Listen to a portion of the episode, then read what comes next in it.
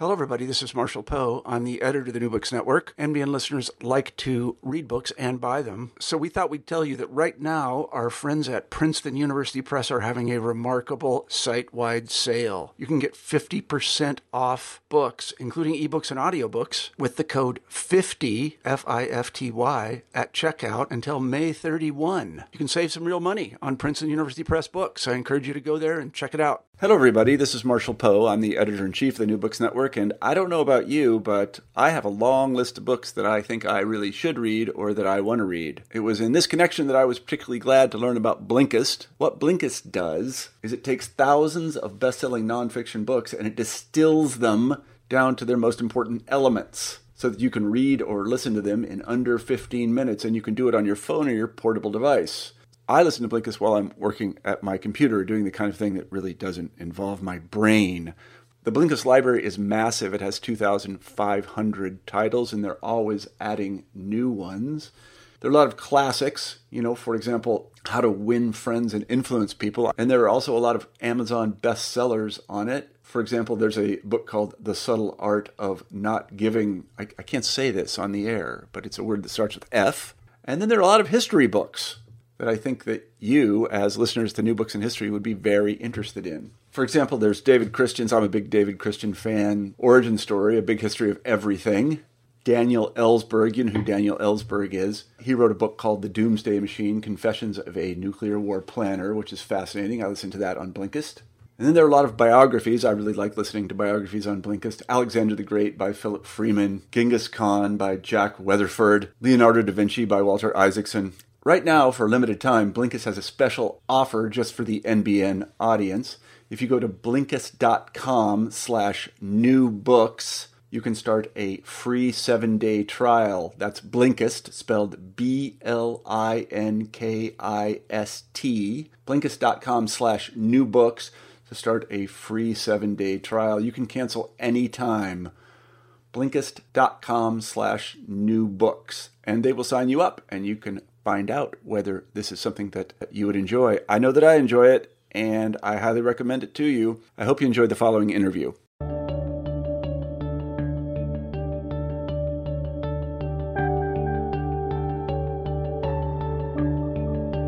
Hello, and welcome back to New Books in History, a channel of the New Books Network. I'm your host, Zeb Larson, and we're here today with Dr. Nick Grant, a lecturer at the University of East Anglia and author of Winning Our Freedoms Together African Americans in Apartheid 1945 to 1960. Dr. Grant looks at the transnational connections forged between African Americans and Black South Africans from a variety of different perspectives, including international leftism, gender, culture, and anti communism to show linkages between these liberation struggles. Dr. Grant, welcome to the New Books Network. Uh, tell us a little bit about where you went to school and what led you to this project. Well, thank you so much for having me. Um, yeah, so I uh, went and did my uh, dissertation at the University of Leeds in the UK um, under the supervision of Kate Dossett and Shane Doyle, uh, so one Americanist and one Africanist, which kind of fitted the project really well. Um, and what really brought me to it was when I was doing uh, my master's dissertation, I was focusing in on the 1945 Pan African Congress in Manchester, and Leeds just over the, the Pennines from Manchester. So I was really intrigued about that as an anti colonial gathering. Um, and I guess when I was thinking about graduate school and I was thinking about doing a PhD, I wanted to extend that narrative um, and to look at you know what was really happening in 1945 to 60 in terms of Pan African struggles, Black international struggles, and um, how Africans really took the lead on that and how African Americans responded to it. So that was that was where it was coming from. What did the research process look like for, for this book? Yeah, um, it was it was fairly difficult. Um, so I, I was really influenced by um, landmark studies like Penny von Eschen's Race Against Empire, uh, Thomas Borstelmann's work, James Meriwether, etc. Um, so I was really kind of drawn to their research methodologies in a way. Um, but I also felt that, and that's not, this is not to kind of um, criticize that scholarship at all, but I was really thinking about trying to bring in more African voices. Um, so I knew that I wanted the research to um, have a, a, strong archival component in South Africa. Um, so that was something that I knew from the beginning, and the, it was difficult. I say it was difficult because trying to navigate that. So I very much come from a, a background as an Americanist. Um, I hadn't really done a great deal of archival research in the United States before I started my PhD, um, but the South African literature, the South African um, archives were really new to me, um, and so I think one of the main challenges was was trying to grapple with the South African archives. Uh, there would be things if I could reflect uh, and do things differently that I would have done differently, which might have um, produced a slightly different book and maybe would have um, added some uh, depth to some of that research. But um, navigating the archives in South Africa was something that I wanted to to bring into the conversation and as a way of not decentering African Americans from these narratives of black internationalism and the anti apartheid movement, but just see how that was a two way conversation. So that was really driving my research. So, where were you looking in South Africa out of curiosity? Yeah, um, so I I, think the stuff that I found that was maybe most of, uh, original and useful um, to my research in terms of uh, setting up the relationship between um, the US government and the apartheid state was at the National Archives in Pretoria, which was uh, fairly difficult to navigate as well. I got a really good tip off by uh, uh, from Bob Edgar um, at Howard University um, for certain records and, and sub-series to try and try and dig out. But the those archives are organized in a in a particularly clear way. So it took me a little bit of time to kind of navigate that and to go through it. So I found some really interesting material in Pretoria, particularly on how South African policymakers and how the apartheid government viewed the United States, how they viewed the ongoing struggle for civil rights in the United States and were concerned about it, but also, and I think crucially, how they were interested in learning from the mechanisms and the language of anti communism and the Second Red Scare in ways that they could use to suppress um, dissent from black South Africans and uh, other groups in the Congress Alliance as well. Um, the, I kind of bolstered that with research, maybe more on the non-state actor side, on the activist side, by uh, going uh, to the historical archives at the University of uh, Witwatersrand in, in Johannesburg and going through their papers and found a lot of interesting material. Um, and also, I, I, checked out the archives at um, University of Cape Town and briefly at Fort Hare, although there were issues of access there, so I wasn't able to include much uh, material from from Fort Hare as well. Uh, but I actually did that process after I'd kind of mined the US archives and had spent a lot of time at the Library of Congress and the Schomburg Center in uh, New York. Um, and also the Moorland Spingarn and other other archives um, around the United States. So I was really trying to trace some of the links that I'd uh, and some of the encounters and engagements that I'd found from the US archives in South Africa. So that's how I was doing it. I, I sometimes think if I'd gone to the South African archives first and then tried to trace those connections in the United States afterwards, um, I would have ended up with a slightly different book, which is maybe interesting in thinking about um, the archives that we go to to try and tell these stories. But that, that's essentially what I did, and um, I tried to make it multi-archival, and I tried to to bring in um, voices from the South African side, both both uh, government officials, but also uh, activists as well. So let's start with chapter one, which deals with sort of the Cold War and how this how this pushes the United States and South Africa together. What are you looking at here? Yeah, um, chapter one and, and, chapter two, to a certain extent, really, I think try I tried to set the scene for the book. Um, I, I, go over some of the existing research on, on race and decolonization and the Cold War, um, really to try and provide a context uh, to the foreign policy ties that existed between the US government and the National Party, um, whilst also trying to trace at the same time and trying to integrate this into the story um, how transnational black networks uh, intersected with and attempted to challenge what I think was this and what other historians have shown to be this mutually beneficial political, military, and economic relationship between the United States and, and the National Party um, in this era of the late 1940s and 1950s after um, the apartheid state is uh, formed in 1948. Um, and I really wanted to set out the the relationship between the US and apartheid in this era, um, whilst also intersecting that to how whilst also combining that, sorry, with how African Americans and Black South Africans were commenting on that, were critiquing that, were trying to engage with this uh, reality and trying to rethink uh, America's role in the world and what America represented uh, in the world as well. And then your second chapter, which I, I really enjoyed because I, I honestly think uh, South African diplomacy in the United States is just fascinating to try to, to, to unpack. There's this really interesting sort of ideological baggage that comes along with it. What's South Africa trying to do? Yeah, um, so this was this was the stuff I was alluding to before. The material that was mainly gained from the um, National Archives in Pretoria, and what I found that was a, was an almost a double pronged technique from South African policymakers and diplomats run through the consul general in New York and then later in the embassy in Washington D.C. And there's a real clear strategy, I think, of first trying to appeal to sympathetic audiences and sympathetic politicians in uh, the United States who are who are going to be naturally inclined to a white settler state in southern Africa, who are um, and that's often again bound up with the language of anti-communism, that idea of outside subversion, um, and how that's really embedded in terms of white supremacist thinking. So they're trying to make these appeals, popular appeals, strategic appeals to um, U.S. officials and to the U.S. public who might be sympathetic to um, the apartheid state. So you have diplomats saying, "Oh, you think you've got problems in America dealing with um, the race problem in America, but we have a real problem because we're in the minority here. You should be sympathetic towards us." Um, sorry, I'm losing my voice slightly. I've got a bit, a bit of a cold. Um, but the second strand of that as well is that really when um, the pressure from activists is really mounting.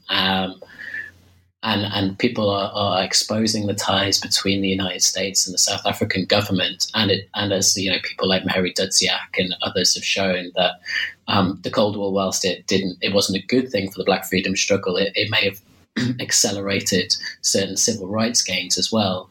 When essentially, you know, racism in America becomes the Achilles heel. Uh, for a lot of American politicians, and at least in a kind of public diplomacy sense, um, and America is maybe thinking about being a little bit more critical and standoffish with the apartheid state.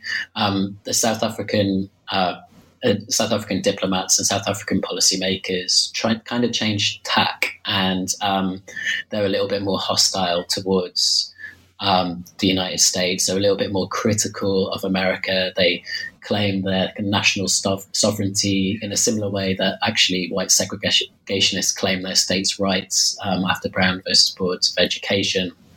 And they um, say, look, you, you, have no right intervening in uh, South African racial politics when you can't get your own house in order as well. So, chapter two really tries to trace that. Um, the how South African policymakers responded to the racial politics of the United States, um, tried to influence and make friends and to uh, appeal to certain factions within the United States that they thought would be sympathetic to the apartheid project, but then also how they tried to defend themselves from growing calls to uh, um, calls for, for human rights and calls uh, that are critical of the apartheid government.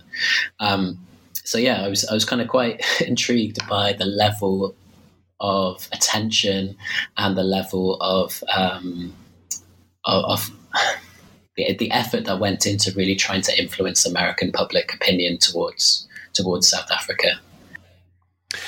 And so, something that I've noticed a little bit with my own research uh, are these attempts to try to make inroads in the United States with sympathetic groups. And at the same time, the same period that you're focusing on, you have the rise of you know citizens councils in the South, for example.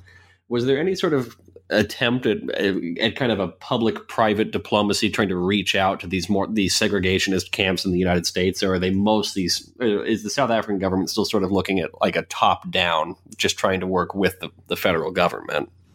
Yeah, from the material that I saw, I saw it as um, mostly top down, trying to influence um, the federal government, trying to also influence uh, businesses as well. But mm. with the US, um, through sorry, through the South African uh, information um, agency as well, they are trying to you know promote South Africa as a place that um, is a bit of a haven for, for potentially for white Americans so in terms of business investments, but also in terms of tourism and, and holiday making and that kind of thing as well.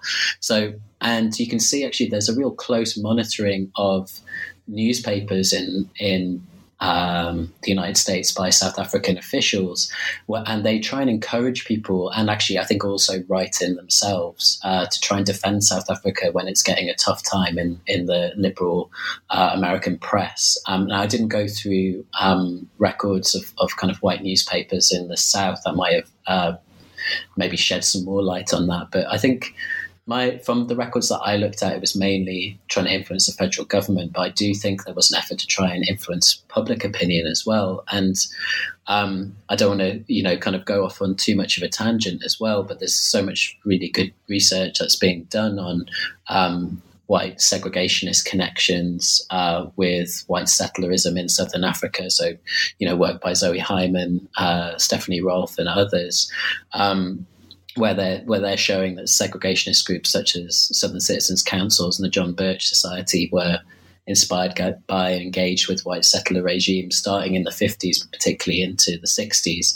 Um, so I, I, don't have the answer of saying, you know, these efforts, these diplomatic efforts directly influence that. Um, I, I, can't prove those connections, but I think, you know, that may well have been a byproduct of that um, effort to, to try and reach out, uh, not just to the federal government, but to um, the uh, the American people, particularly white segregationists uh, and people who may be sympathetic to the uh, white South African cause in that sense as well. Fascinating. It's it's an area that I I I.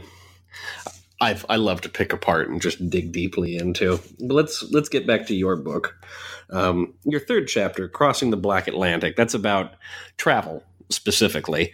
So, uh, who's traveling and what's the effect of this travel?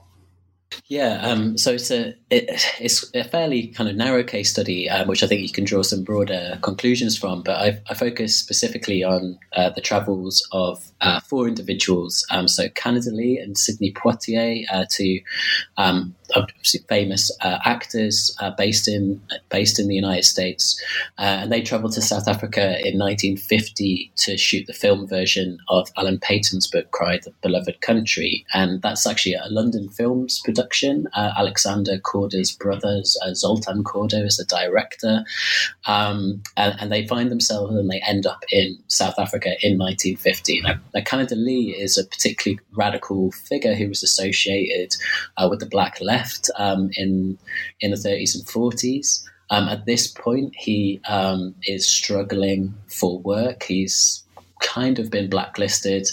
Um, he's suffering from health problems, and he sees this film as an opportunity for him to resurrect his career a little bit as well. So, uh, you know, making a film from a London production company in South Africa.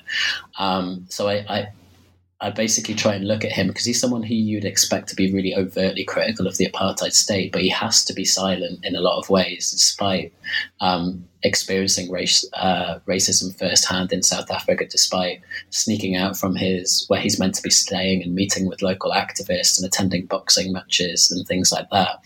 Um, so he does get a feel for the country and, and the firm that is developing in South Africa, but ultimately he has to kind of be diplomatic about it when he's shooting the film because the apartheid state has given explicit permission for the film. They want to use it as a way of trying to show South Africa in a positive light.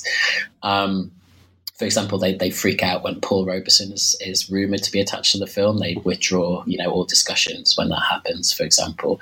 Um, so Canada Lee kind of has to keep his mouth shut, but does eventually end up come out uh, come out to be critical of apartheid during the Defiance campaign in 1952. Um, so he travels with Sidney Poitier, who's a really young um, actor at this point, early on in his career, and he's a lot more vocal and a lot more militant uh, in a way which I think he kind of temporarily um, feels the repercussions of in terms of his work after that as well. So I use the, those uh, two actors' travels to um, South Africa to try and look not only at how African Americans, although you know obviously Sidney Poitier's born in the Caribbean, but how people based in the United States who are part of Black American community are engaging with the issue of apartheid, how they're making connections, but also how they have to make compromises when they travel, um, how travel and borders are regulated in such a way in between the United States and South Africa that only you know certain people are able to to cross, and if, if they are able to travel, there's certain conditions attached to that that mean that you know you can't do a Paul Robeson and say that you know uh, overtly straight away that the United States government is comparable directly to the apartheid state. Mm-hmm. Um, so the, the other kind of uh, figures that I look at, I, I, try and again try and tell two sides of the story. Are the ANC activists ZK and Frieda Matthews, a husband and wife who travelled to the United States precisely at the time uh, when the Defiance campaign, this massive disobedience campaign, gets underway in 1952. Uh, and ZK Matthews ends, uh, is in the United States to take up a position at the Union Theological Seminary in New York, and essentially became become the publicists and um, the uh, a really important connection between African American activists and uh, the ANC and the Congress Alliance back in South Africa at this time of mass ferment with the Defiance campaign. They're telling, they're correcting mis- misconceptions of South Africa. They're talking about why the uh, why the um, Defiance campaign is necessary. They're talking about apartheid laws. They're doing speaking tours. They're traveling around, um, but also they they suffer the consequences of being so outspoken, and they're they're trying to the South African government tries to trick them into overstaying their visa so they can arrest them when they go home. Um, they they, they, they suffer the consequences when they get back. They're monitored closely, and and uh, all their uh, possessions are searched, and all of this kind of stuff as well. So they're, they're the they're the travels that I really focus on. And then in the end of that chapter, I, I look at the Paul Robeson passport case to really try and um, look at the limitations that were placed on travel, but then also how people in South Africa responded to Robeson's uh, Robeson's denial of a passport between 1950 and 1958 in order to try and draw rhetorical connections between how state oppression works in the United States and how state oppression works in South Africa. Fascinating. Um, in this next chapter, this was something that I didn't anticipate, and I feel like I know a little bit about this subject matter, but you, you focus particularly on sort of consumer culture between black South Africans and black African Americans and sort of interchange. Tell us a little bit more about that. Yeah. Um, so I, this is one of the things I grappled with a little bit with the structure of the book because I, I found this material um, um, and I was thinking a lot about consumer culture because how do you fit that into like a narrative which up until this point in the book is, you know, fairly US foreign policy, South African foreign policy focus, and, and activist networks. But I, I, did want to bring in these um, consumer culture connections because I think they're really important in terms of showing how African Americans and Black South Africans relate to one another. And also, obviously, this is a time when American investment uh, and businesses are, are, are investing in South Africa, and I, I, wanted to see how people of color were kind of caught up in that in a way, or maybe if, if they were used in any particular way, um, or what connections that came out, uh, potentially would come out of that. And I do that um, by examining mainly in that chapter, chapter four, um, what I think is possibly the best title of a magazine ever, a Zonk magazine, a Zonk with an exclamation mark, um, which was first published in 1949 uh, and, and, had a print run throughout the 1950s. Um, when I was going through, I was I was in the university. That, that publication is available in lots of different archives, but I was reading it um, for some reason in the uh, University of Cape Town um, sorry, in the in the National Library of Cape Town, um, and I was just going through it just at the end of the day, and I was like, this magazine is packed with uh, stories about Black American celebrities, po- politicians, sports stars. So figures such as Joe Louis, Lena Horne, Willie Mays, Marian Anderson, Althea Gibson, all feature really prominently, um, and they're it, it's a it's a glossy picture magazine as well. Uh, so they're they're cast in this very kind of engaging way. In a way, it's similar to Ebony magazine in, in the US and or Jet magazine. Um, and I tried to assess in that chapter what these reports on these individuals and these glossy images meant in terms of how Black America was consumed and configured in the early years of apartheid. And I was particularly interested in how what that meant. If you were a black South African looking at these images of a modern urban uh, black American landscape, would how would that make you think about your own situation? How might you respond to that? And, I, and ultimately, I think that black South Africans are being sell, sold, um, you know, a, a particular vision of economic advancement, which the apartheid government is is trying to kind of experiment with at that time. So the, the apartheid government is building um, series of, of townships. They're trying to uh, promote uh, the traditional family, Western traditional family unit, um, individual economic advancement, and things like that for, for Black South Africans, in, in obviously in a very problematic way. So in one way, there's this vision of, of Black America that's modern, that's urban, that's successful, kind of fits into that. But I, I kind of refuse to believe that people who are reading this publication would have bought into that that iconography and that mythology really. And actually, I think it, it's a really interesting text because um, I think that the gap between these mythologized Black American figures and the reality of life in apartheid South Africa is really obviously going to be stark. So I wonder whether this is, you know, uh, and I speculate about whether this promotes further critiques of apartheid and and and by using you know these figures in America, by being influenced and inspired by these prominent figures in America as well. And I'm aware, obviously, that you know there's a very romanticized version of Black America that's appearing in these magazines too. So um, yeah, it's a bit of a kind of cultural turn in, in the book, and, and I try and use Zonk magazine and, and, print culture a little bit more broadly to try and look at these cultural connections that existed between um, African Americans and Black South Africans, which I think are really important in terms of understanding the context of these engagements in the in the fifties. So then your next chapter, it, this is tackling anti-communism head on, black internationalism, anti-communism, and the prison.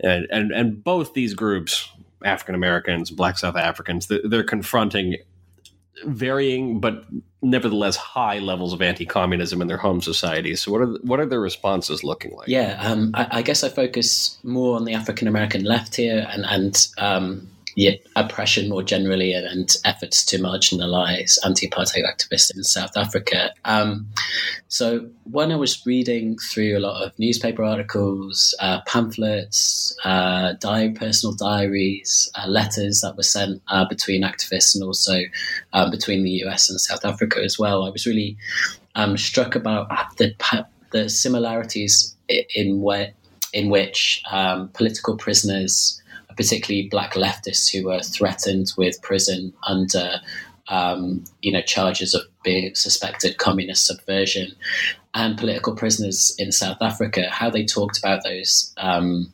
experiences in similar ways and how they drew connections between how they were being similarly oppressed um, by the state.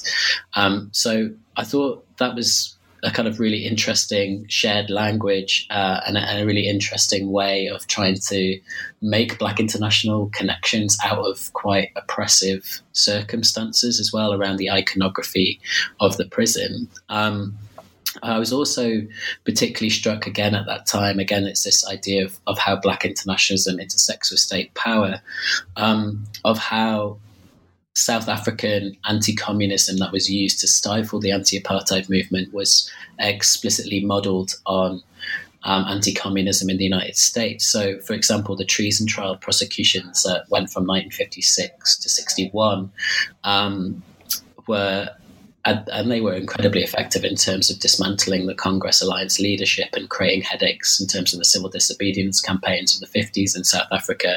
Um, how essentially that that was uh, modelled on the prosecution of of suspected communists under the Smith Act uh, in the late 1940s and 1950s, um, but also how the South African government sought uh, legal advice from American law firms on how to carry out these kinds of prosecutions. Um, they hired a PR company, for example, to uh, which they thought would help kind of stress their anti-communist credentials to the world, and then also um, tried to seek out individual state witnesses, for example, former American communists turned state witnesses. Um, for their advice on how best to prosecute um, people that they're accusing of, you know, of treason, of trying to overthrow the nation. So um, I think in, in chapters five and six, I try and show the similar methods of repression that are being used and how apartheid officials are learning from anti-communism in terms of silencing and, and repressing radical black voices, um, and also how political prisoners in both countries knew this and how they were exposing um, the similarities in terms of how they were being oppressed in order to make these and, and, and, continue to insist that actually, you know, life under apartheid was very similar to uh, life um, in Jim Crow America, for example. Is that an effective organizational tool? You know, this is something I, I grapple with a lot, and, being able to find those sort of commonalities of oppression. Right? You know, we're facing the same sort of pressure on the left. We're facing the same sort of racist pressure. Are, are they going to that well and using that to forge connections? Yeah, I, I think they are, and I think you can see that in how they they talk about their the their shared experiences. I think if you if well, there's lots of things that, that I think people could be critical of the of the book, but maybe one of the things is is maybe I'm being a little bit too optimistic here. Maybe that I'm trying to, you know, make the uh, stress the agency of these activists in what were pretty kind of dire and hopeless situations as well. But the reason why I, would slightly disagree with that is that um, whilst I admit that there's uh, um, that that is an optimistic book in the sense that I'm you know repeating this line that you know you can continue to make these uh, connections whilst you're also being increasingly marginalized is that I, I think it, it really kind of adds to this groundswell of, of opinion that um, forces the state in lots of ways to modify its behavior. And it's quite hard to pin down exact examples of that. But it essentially, what I'm trying to say is that when people uh, political prisoners in both countries are, are trying to say that um, that we're suffering similar sorts of oppression. That creates a big headache for for policymakers in the United States, for example, that uh, forces um, South African officials to maybe be more hostile to America because they're not wanting to be lumped into the same boat as as um, as apartheid South Africa. So I do think it has an impact. It's quite hard to trace, um, and I do think it maybe offers a potential lesson for for activists more generally. Um, one that's again optimistic, hopefully not blindly optimistic, but um, that these kind of ideas can maintain and sustain themselves if, if um, and that actually um, you can, when things look particularly bad, um, you can continue to make connections, and um, it's a long, it's one part of a of a longer struggle as well.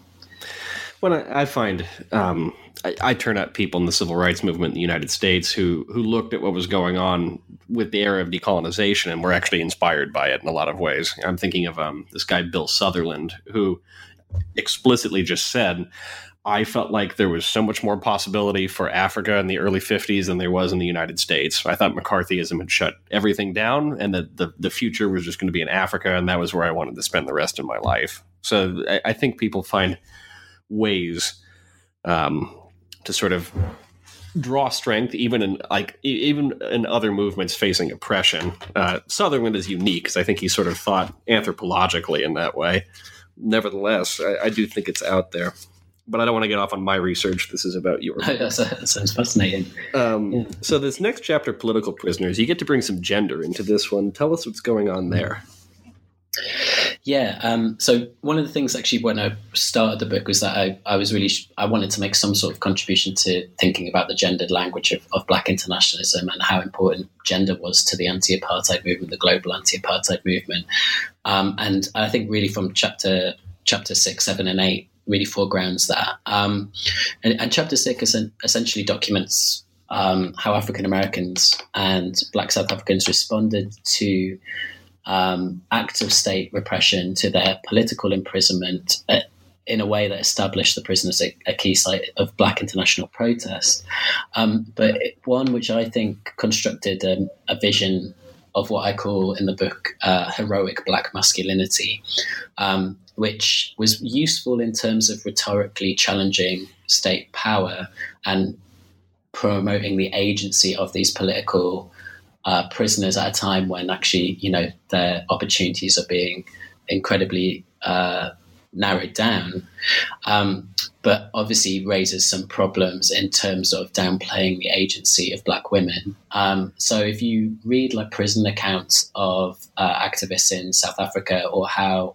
um, black leftists like Alphaeus Hunton, um, Benjamin Davis, and others talk about their incarceration, or how the campaigns to gain their freedom talked about their incarceration and their imprisonment. Um, it casts them as, as part of, of, heroic black male leaders that are part of a long line of heroic black men. And that's certainly true. And there's nothing, you know, I can understand that as a rhetorical strategy. So I'm not being overtly critical of that. But I think the parallels in terms of how the experience of going to prison prepared black men for leadership um, in both countries helped create these kind of masculinist vision of, of black internationalism, at least in this case, when you're looking at how the black left engaged with political prisoners in South Africa. So I think it, hopefully in some way it makes some sort of contribution in terms of building a work of Michelle Stephens and others to talk about uh, masculinity and black internationalism and, and whether that limited um, the agency and the leadership opportunities of, of black women, at least in a rhetorical sense. And where where are black women found in those spaces? How are they depicted when talking about prison, for example? Yeah, um, so a lot of the time they're, they're either absent, uh, which particularly in South Africa is problematic because South African women are, are repeatedly, you know, going to jail for violating um, apartheid laws, particularly in the 50s and various campaigns. Um, but when they are talked about, they're talked about often and not all the time, but often, I thought this was striking in terms of um, a, a, sense of vulnerability, a need of um, if men aren't allowed to lead in the way that um, they would like to, um, if the apartheid state continues to um, oppress. Uh, Black South Africans uh, and other non white groups in South Africa, then women are going to be left vulnerable and that they need this kind of male leadership. So they're actually, it was, um, a lot of cases were very difficult to read because they're cases that tell stories of extreme violence that are being perpetuated towards women. And I put one or two examples in the book as well, um, which I which I interpret as being a bit of a rallying call, um, a call for a, a, kind of gendered rescue paradigm in a way um, for an international audience potentially to um, engage with with the anti-apartheid movement in South Africa, and and obviously, again, I can understand that as a strategy, but it's problematic again in that it um, the extent of women's activism, I think, is marginalised, and you have these quite uh, horrific stories that um, really uh, cast women as victims, and, and that's you know certainly true. That doesn't the brutality of apartheid is very real, um, but it's striking how there were very few instances that I read, um, at least from this time period that I'm looking at, which gave the same amount of attention to the physical abuses, the danger that that black male leaders were in. So I thought that was kind of striking in terms of how the anti-apartheid movement was being reported in South Africa and in the United States.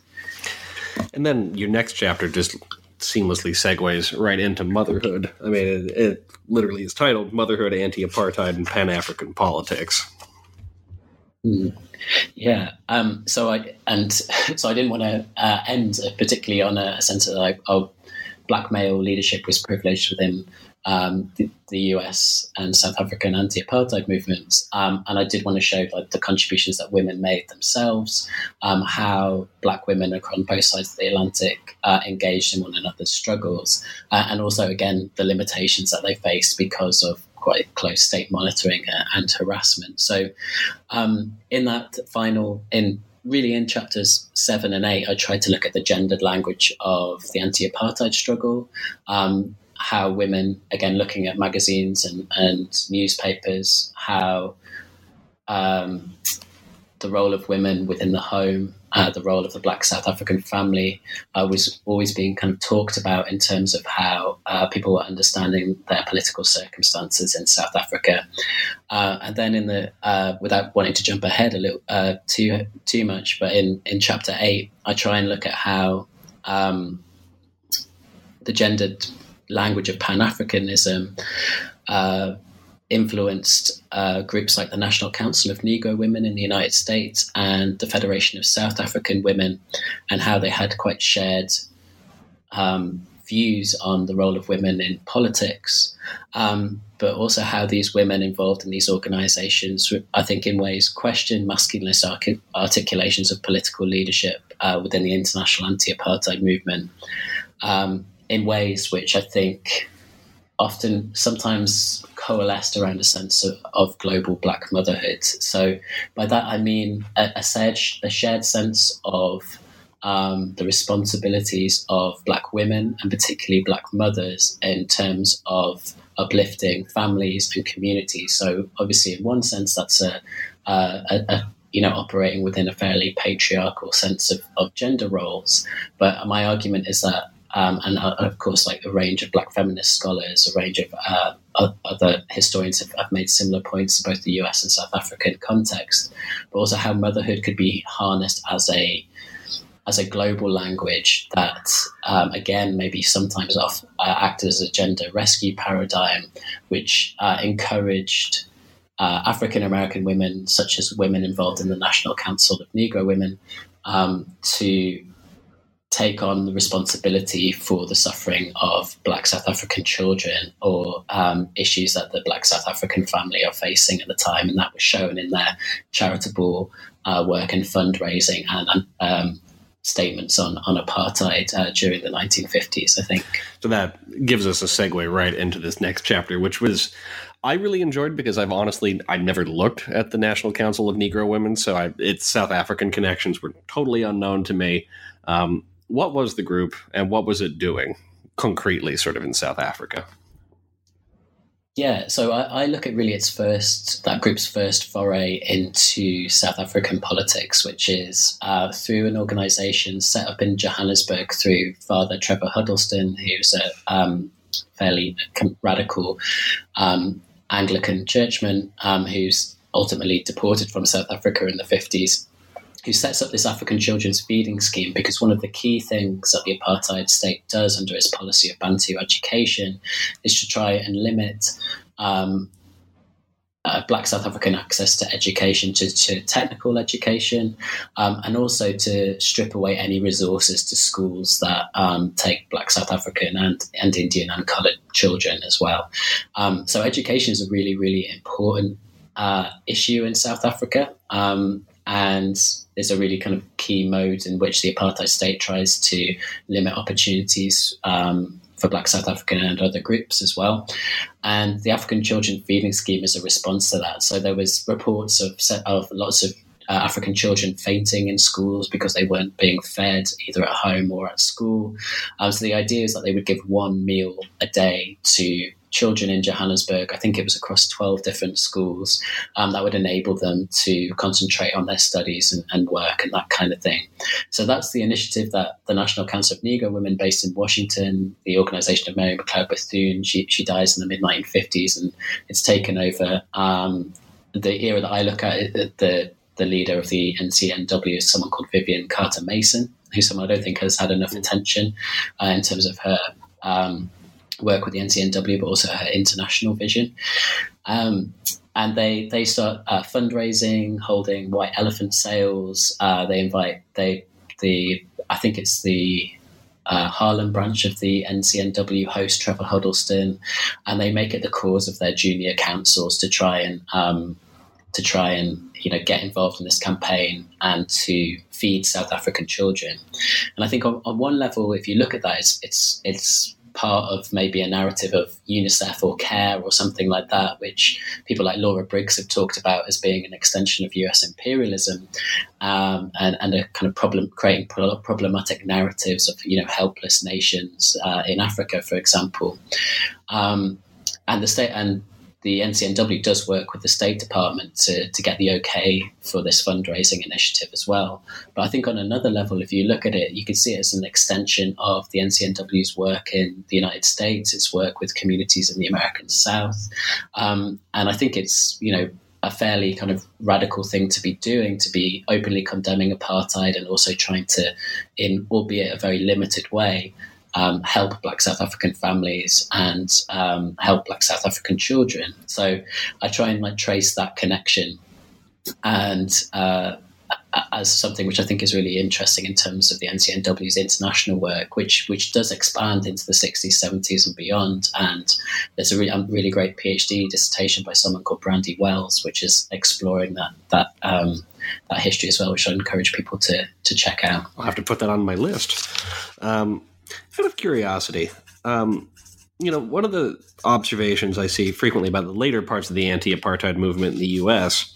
is that um, it was a way to have conversations about what was going on in the U.S. without actually directly having that conversation: racism, police brutality, housing justice. Um, so, uh, in undertaking this charitable work, um, was this a way for African American women to also talk sort of about what's going on in the U.S.?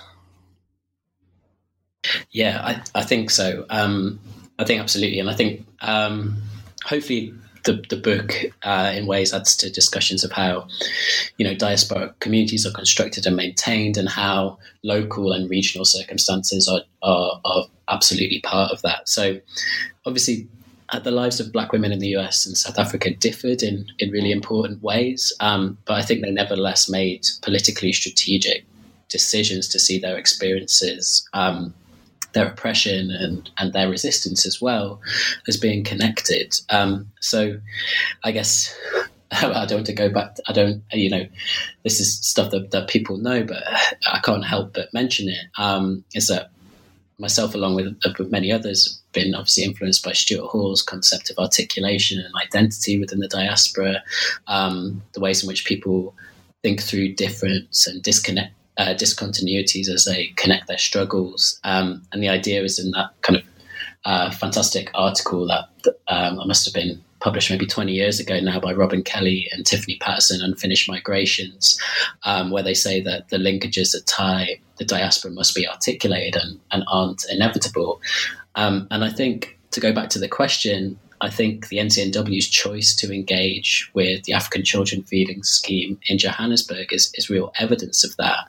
I think, you know, they, they are, it's clear that a lot of NCNW members' lives will differ from the black South African families and the women that they're trying to help in South Africa.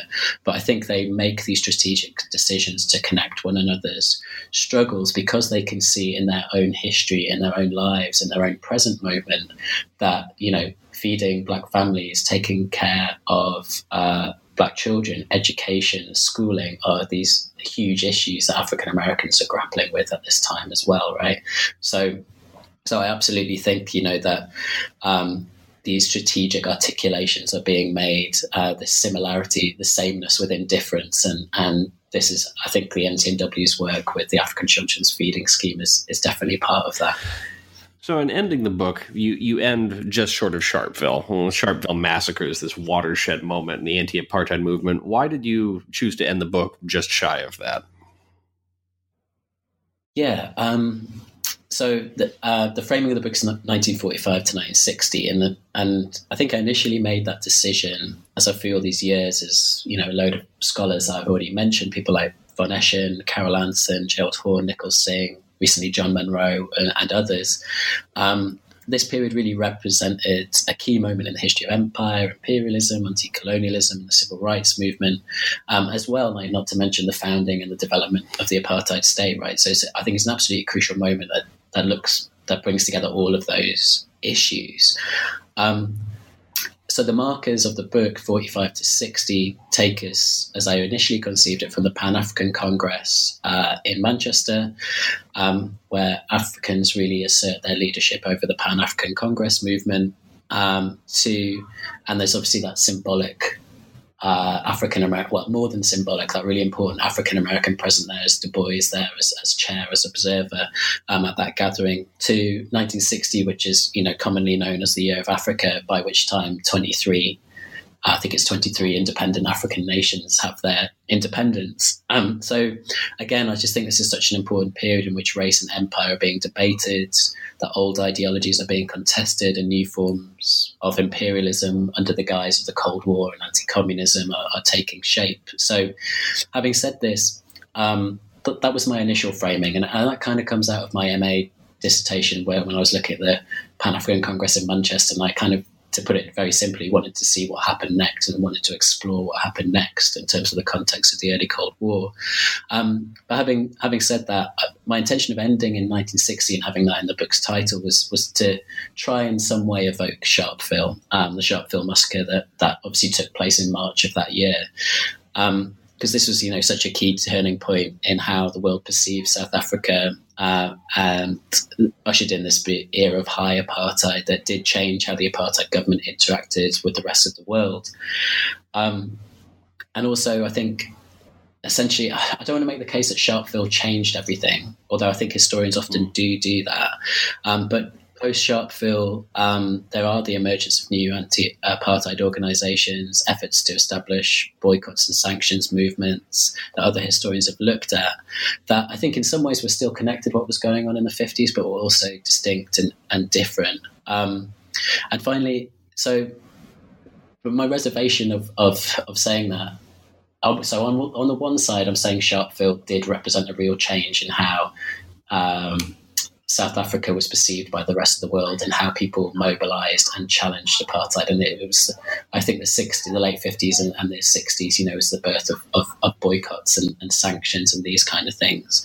But I think it's also important to note, uh, just as a side point, that, you know, while this didn't mean that South Africa was completely shunned, and you know this is something that I think was obviously central to, will be central to your your research. It obviously wasn't completely shunned by the Western world, and while some you know nations in the Caribbean and Asia uh, raised sanctions against South Africa, in contrast, you know the the flow of capital but from the US into South Africa actually increased after the mm-hmm. Sharpeville massacre. And um, American companies are expanding their US finances, and the World Bank are arranging loans, and all in the aftermath of Sharpeville, too. So, on one sense, um, I, I, thought Sharpeville um, did represent something different. So that's why I chose to stop in 1960, but I don't want to downplay the, the you know the the continued involvement of the United States in apartheid South Africa in, in these ways either.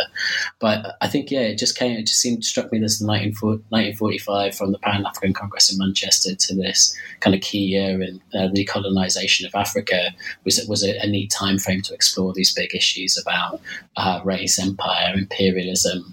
Um, and, and, how people are trying to rethink a, a new world and the oppressive forces that are preventing people from doing that and give birth to neocolonialism and neoliberal imperialism later on as well.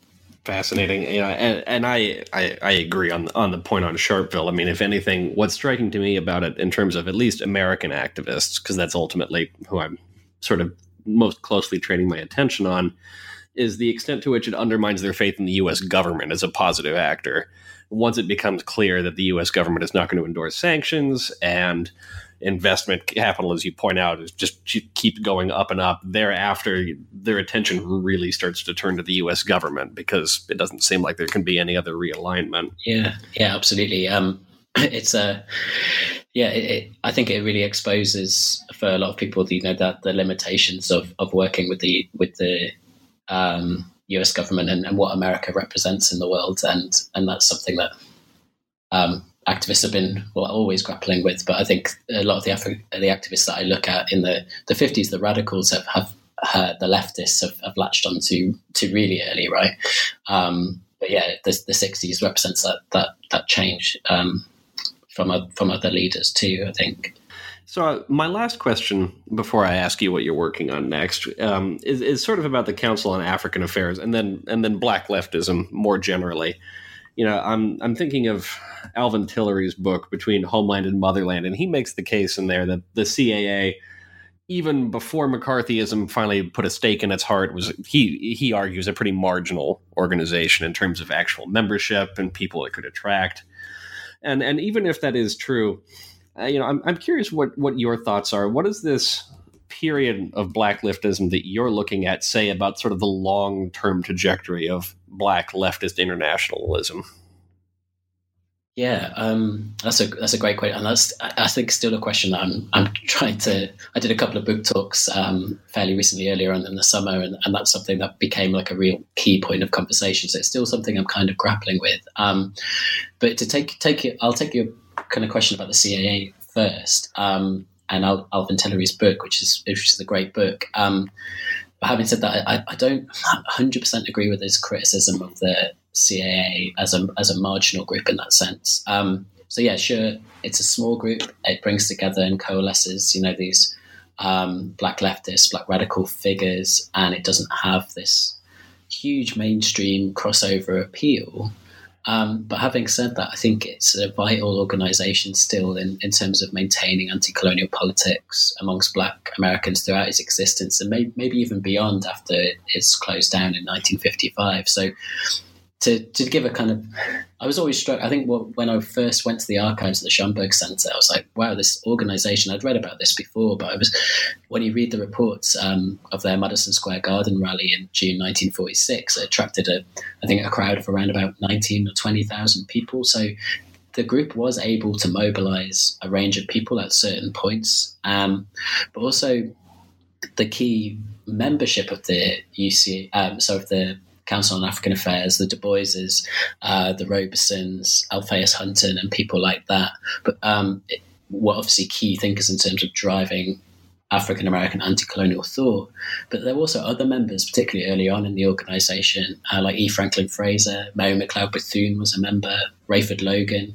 And some of those people uh, kind of distanced themselves from the CAA after it was being investigated as a subversive organization.